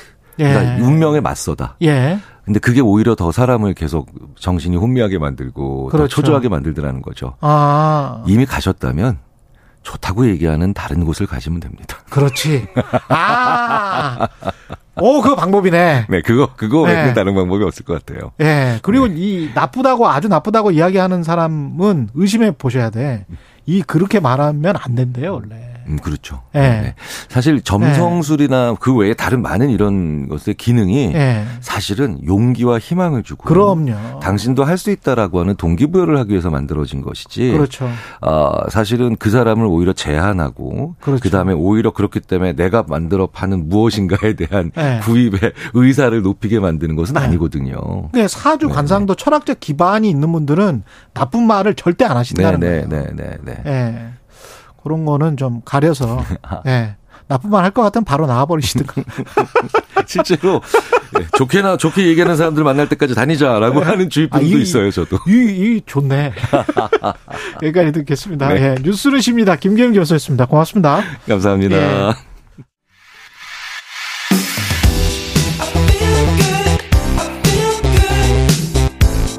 세상에 이익이 되는 방송 최경영의 최강 시사 네, 그제 막을 올린 제28회 부산국제영화제 다음 주 금요일까지 지금 진행되고요. 부산국제영화제 관람 포인트 한국영화의 현 주소까지 김원식 대중문화평론가와 짚어보겠습니다. 안녕하세요. 네, 안녕하세요. 부산국제영화제 개막을 했습니다. 아시아 최대 영화제라는데 어느 정도 규모가 큽니까? 네, 일단 뭐 아시아에는 어떤 영화제가 있나 이제 비교를 해보면은 이제 예. 도쿄 영화제 그리고 홍콩 이제 국제 영화제가 있고요. 그 다음에 부산 국제 영화제를 꼽습니다. 그래서 음. 매년 방문하시는 분만 한 20만 명 정도 되고요. 작년 같은 경우에는 한 353편이 이제 출품이 됐습니다. 뭐 2019년 같은 경우는 한 85개국 최대를 기록을 했습니다. 그래서 예. 올해는 약간 줄어들긴 했지만 이렇게 1996년에 31개국 한 163편 출품한 것과 비교했을 때는 어. 예, 상당히 많이 예. 커졌다 이렇게 볼 수가 있는 거죠. 근데 개막 전에 뭐 이사장 집행위원장 뭐 이렇게 사퇴하고 그거는 뭐, 무슨 일이었습니까? 그게? 네, 일단은 네. 좀 배경을 설명을 드려야 되는데 원래는 이제 부산국제영화제는 이제 뭐 이용관 이사장이 있고 음. 그 밑에 이제 홍운영 어, 운영 어, 집행위원장이 있습니다. 그런 체제로 대개 운영해 왔는데 이번에는 좀 독특하게 아 이제 운영위원장이라고 하는 직함이 생겼어요. 아. 그래서 이제 이걸 왜 분리했냐면 어, 허 위원장 같은 경우에는 이제 영화 기획, 영화 선택 이 부분에 집중을 하고 그그 다음에 운영위원장은 행정적인 문제, 예산 부분을 이제 따로 집행하는 형태로 분리를 한 겁니다. 음. 그런데 이제 허문영 위원장은 아 이건 동의할 수 없다 이렇게 얘기를 한 거죠. 왜냐하면 영화 기획이나 또 이 선택하는 사람 입장에서 봤을 때는 예산과 행정적인 문제가 분리되게 되면 예. 또 다른 이제 문제가 불거질 수가 있는 거거든요. 예를 들면 2014년에 아, 다이빙벨제 사례가 있었지 않습니까? 그때 서병수 시장이 아, 이 영화는 안 된다라고 어. 해가지고 어, 거부를 했던 측면이 있습니다. 근데 사실 이 왜 이렇게 되냐면은 이제 부산시가 일정 정도 예산을 음. 지원하고 있기 때문에 결국엔 예산 지원 안 하겠다는 아. 얘기거든요. 그래서 이런 좀 아픈 기억이 있기 때문에 사실은 이게 갈등이 시작이 된 것이고 그러네요. 그래서 네. 결국에는 어, 집행위원장 못하겠다라고 허 위원장이 사퇴를 했고 어. 또이 중간에 좀 절충을 하려고 했던 이용관 이사장도 아 나는 무슨 어떤 이해관계 때문에 어. 그거를 이제 승인하려는 것이 아니고 효율적인 집행을 위해서 한 것이다라는 입장을 하면서 본인도 사퇴를 하게 됐고 예. 그리고 이제 운영위원장도 임명이 안 된 상황이 된 거죠. 음. 그러니까 결국에는 집행부가 구성이 안 되는 아, 그런 음. 파행을 겪게 됐던 것입니다. 그 결국은 예년보다 지금 예산이나 규모가 좀 축소가 된 거잖아요. 그죠? 네, 그것은 이제 네. 하여튼 여러 가지 원인인데 일단 뭐 세계적인 경기 침체이기 때문에 전반적으로 아. 지금 영화제들이 어려운 상황이긴 합니다. 그렇지만 예. 앞서서 말씀드린 영화제 사태와 관련된 부분에 있어서 예. 사실 집행부가 명확하게 아, 꾸려지고 운행이 될 때 일종의 이제 협찬, 스폰 아, 이런 것들을 받을 수 있는데 이게 채 되지 않았기 때문에 음. 그런 점에서 좀 어려움이 있었다는 거죠. 그래서 공식 초청작이 한 209편 정도 되고 69개국 이렇게 된다. 아까 이 작년에 뭐 300여 편이 넘는다고 예. 말씀을 드렸잖아요. 예. 그것과 비교해 봤을 때도 좀 줄어들었다. 줄어들었네. 그렇지만은 예. 이 선택과 집중을 통해서 이제 하고 있고 또 많은 영화를 사랑하시는 분들은 여전히 또 예. 많이 방문하고 계신 거죠. 그 눈여겨 보시는 어떤 작품들이 있습니까 혹시? 어, 일단은 저는 뭐 눈여겨 보는 작품을 특별히 네. 언급하면 좀 홍보가 되는 그런 측면들이 있는데요. 예, 이 무엇보다 지금 한국 영화 매우 어렵거든요. 예. 그렇기 때문에 지금 코로나19 상황 속에서 사실은 좀 뼈 아픈 게 음. 그 예전에 뭐 이제 대형 감독, 음. 배우들을 중심으로 한 에, 그런 이 캐스팅에 기반한 영화들이 지금 2, 3년 동안 계속 극장가에 걸리다 보니까 음. 어, 관객들이 원하는 영화들이 아니었어요. 그리고 신의 감독들의 새로운 그런 이슈들, 음. 아젠다를 설정하는 영화들이 상당히 부족했어요. 에, 그렇기 때문에 이런 역할을 이제 부산국제영화제가 이번에 좀 해줘야 된다라는 측면이고요. 음. 그 다음에 코로나19 겪으면서 지금 아, 많은 분들이 오히려 비대면에 익숙하다 보니까 그렇죠. 대면적인 어떤 체험과 경험에 대한 열망과 욕구가 굉장히 큽니다. 그래서 어. 부산국제영화제의 큰 특징은 관객 참여형 어, 프로그램들이 상당히 많이 있어요. 그래서 예. 관객들이 직접 뭐 기획을 하- 해서 뭐 작품들을 꾸린다든지 아니면 영화제가 기획한 게 아니고. 예, 예, 예. 예. 그리고 어 물론 영화제가 전체적인 방향은 잡지만은요. 그리고 어 예를 들면 이제 과- 아, 감독과 대화를 할 때도 예. 질문을 자기들이 스스로 구성하는 어. 예, 그래서 커뮤니티 BIFF라든지 동네방네 BIFF 같은 그런 행사들이 있거든요. 그래서 그런 행사들이 이번에 얼마나 잘 더 활성화될 것인가. 왜냐하면 코로나19 팬데믹 이후에 어. 올해만큼 이렇게 좀 자유롭게 구성이 될 수 있는 또 기회가 없기 때문에 그런 부분에 좀 평가를 좀 하고 싶은 그런 생각이 있죠. 더 날 것으로 더 현장으로 더 관객으로 다가가는 그런 측면은 확실히 있네요. 예. 사실 부산국제영화제가 그 부분을 좀 선제적으로 앞서갔다라고 볼 수가 있어요. 그래서 예. 코로나19 때문에 그게 확실히 이제 더 많이 부각이 된 것이죠. 예. 지금 뭐 OTT를 비롯해 가지고 비대면으로 콘텐츠를 많이 보신다는 차원에서 보면은 그렇죠. 그 경쟁 상대가 예를 들면 멀티플렉스형 그 영화관이 된 겁니다. 예. 왜냐하면 어 아니 이게 온라인 동영상 플랫폼으로 볼 만한 작품들이 단순히 영화관에 걸린다고 하면은 사실 영화관에서 상호 interaction이 그러니까 상호작용이 없잖아요. 그렇죠. 그러니까 영화관을 안, 게, 안 가게 되는 상황이 벌어지고 음. 그럼 결국 뭐냐 실제적으로 접할 수 있는 영화제에 대한 어, 열망이 더 커지는 아. 이제 그런 흐름들이 있는 거거든요. 그럼 다 매진됐어요, 이번에도? 아, 그건 다 매진은 인기작을 중심으로 인기작? 매진이 되고 네. 그래서 뭐 유명한 작품들 뭐 예를 들면은 이제 주윤발 씨가 이번에 아시아인상 그렇죠. 영화상을 수상을 했는데 예. 이 특별전도 했어요. 뭐 영웅 음. 본생이라든지 와호장령 그리고 최근에 찍은 원모 찬스 같은 경우에는 이게 좀 약간 그 정전자라고 하는 작품의 패러디 작품이거든요. 음. 예전에 이제 도박의 신이라고 불렸던 사람이 어. 그 뒤에 어떻게 되느냐 미용실에서 아, 미용을 하면서 살고 있는데 아, 아빠가 돼 가지고 아이를 키우고 있다. 네. 그래서 예전 작품과 최근의 어떤 작품들을 같이 볼 수 있는데 이 어, 특별전도 굉장히 티켓 판매가 많이 있었고 주발도 왔고. 네 그렇습니다. 네. 당연히 와서 예. 우리에게 또 좋은 말을 해- 했어요. 예. 이 한국 영화의 경쟁력은 창작의 자유다. 사실 상당히 지금 잘- 예. 홍콩도 그렇고 일본이나 여러 아시아 상황을 보면은 그나마 우리가 창작의 자유를 굉장히 누리면서 작품을 만드는 상황이 돼버렸어요. 홍콩은 뭐 지금 중국 때문에 거의 완전히 네. 힘들어 하시는 분들 네. 많고 빠져나오시려고 네. 하는 분들도 많은 것 같더라고요. 예. 그리고 일본과 같은 경우에는 네. 이제 뭐 1억 2천 3천만 명이 되는 그런 상황이 되면 내수 시장에 갇혀 가지고 아. 약간 외부의 그렇지. 그런 작품들을 받아들이지 못하다 보니까 글로벌 트렌드에 많이 떨어졌거든요. 그늘 다른 사람도 사실은 일본이 좀 그렇죠. 예. 예. 그렇기 때문에 결국 이 아시아에서 그래도 영화를 어, 자유롭게 창작하고 또 세계인도 호흡할 수 있는 나라는 이 한국이다라는 걸 이제 주윤발이 딱 집어가지고 얘기를 이제 해줬는데 이게 아마 홍콩의 예전 영화를 예. 이렇게 추억하면서 한국을 부러워하는 어. 그런 이제 발언이 아니었냐 이렇게 생각을 생각해봤습니다. 근데 OTT 성장세에 맞춰서 OTT 기대작들도 기대작들도 지금 성공개된다고 하는데 이게 영화인들은 어, 저- 그 감정이 양가의 감정이 들 것 같습니다. 이런 상황 자체가. 어, 일단은 예. 그 봉준호 감독이 옥자를 음. 제작을 했을 때칸 예. 영화제에서 거부를 했거든요. 왜냐하면 극장주들이 사실 어, 백업을 하는 그런 영화제이기 때문에 예.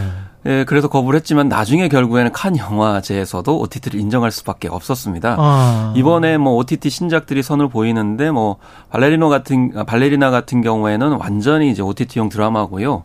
좀 독특한 것은 독전 2라는 영화입니다. 예. 이 영화는 원래 독전 어, 1이 극장에서 개봉을 했어요. 예. 근데 이번에 극장이 아니고 OTT로 개봉을 하는 겁니다. 아. 그러니까 그만큼 OTT의 영향력을 뭐 무시할 수 없고 또 인정하는 모습들이 영화계에도 이제 등장하는 건데 그런데 독전 2가 왜 그러면 OTT를 통해서 개봉을 하느냐? 음.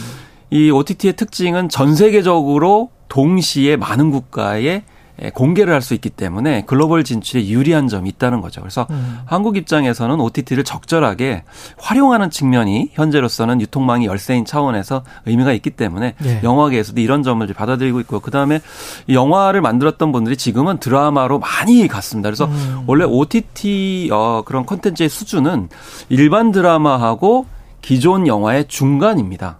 예. 그렇기 때문에 드라마보다는 수준이 높고 예. 어 그리고 일반 어떤 영화보다는 약간은 좀 대중적인 음. 그렇기 때문에 영화인들도 충분히 이제 많이 진출을 해서 제작을 하고 있기 때문에 그런 점에서 이걸 경쟁작이라든지 뭐 제로섬 음. 게임으로 볼 수는 없다 이렇게 인정하고 있는 거죠.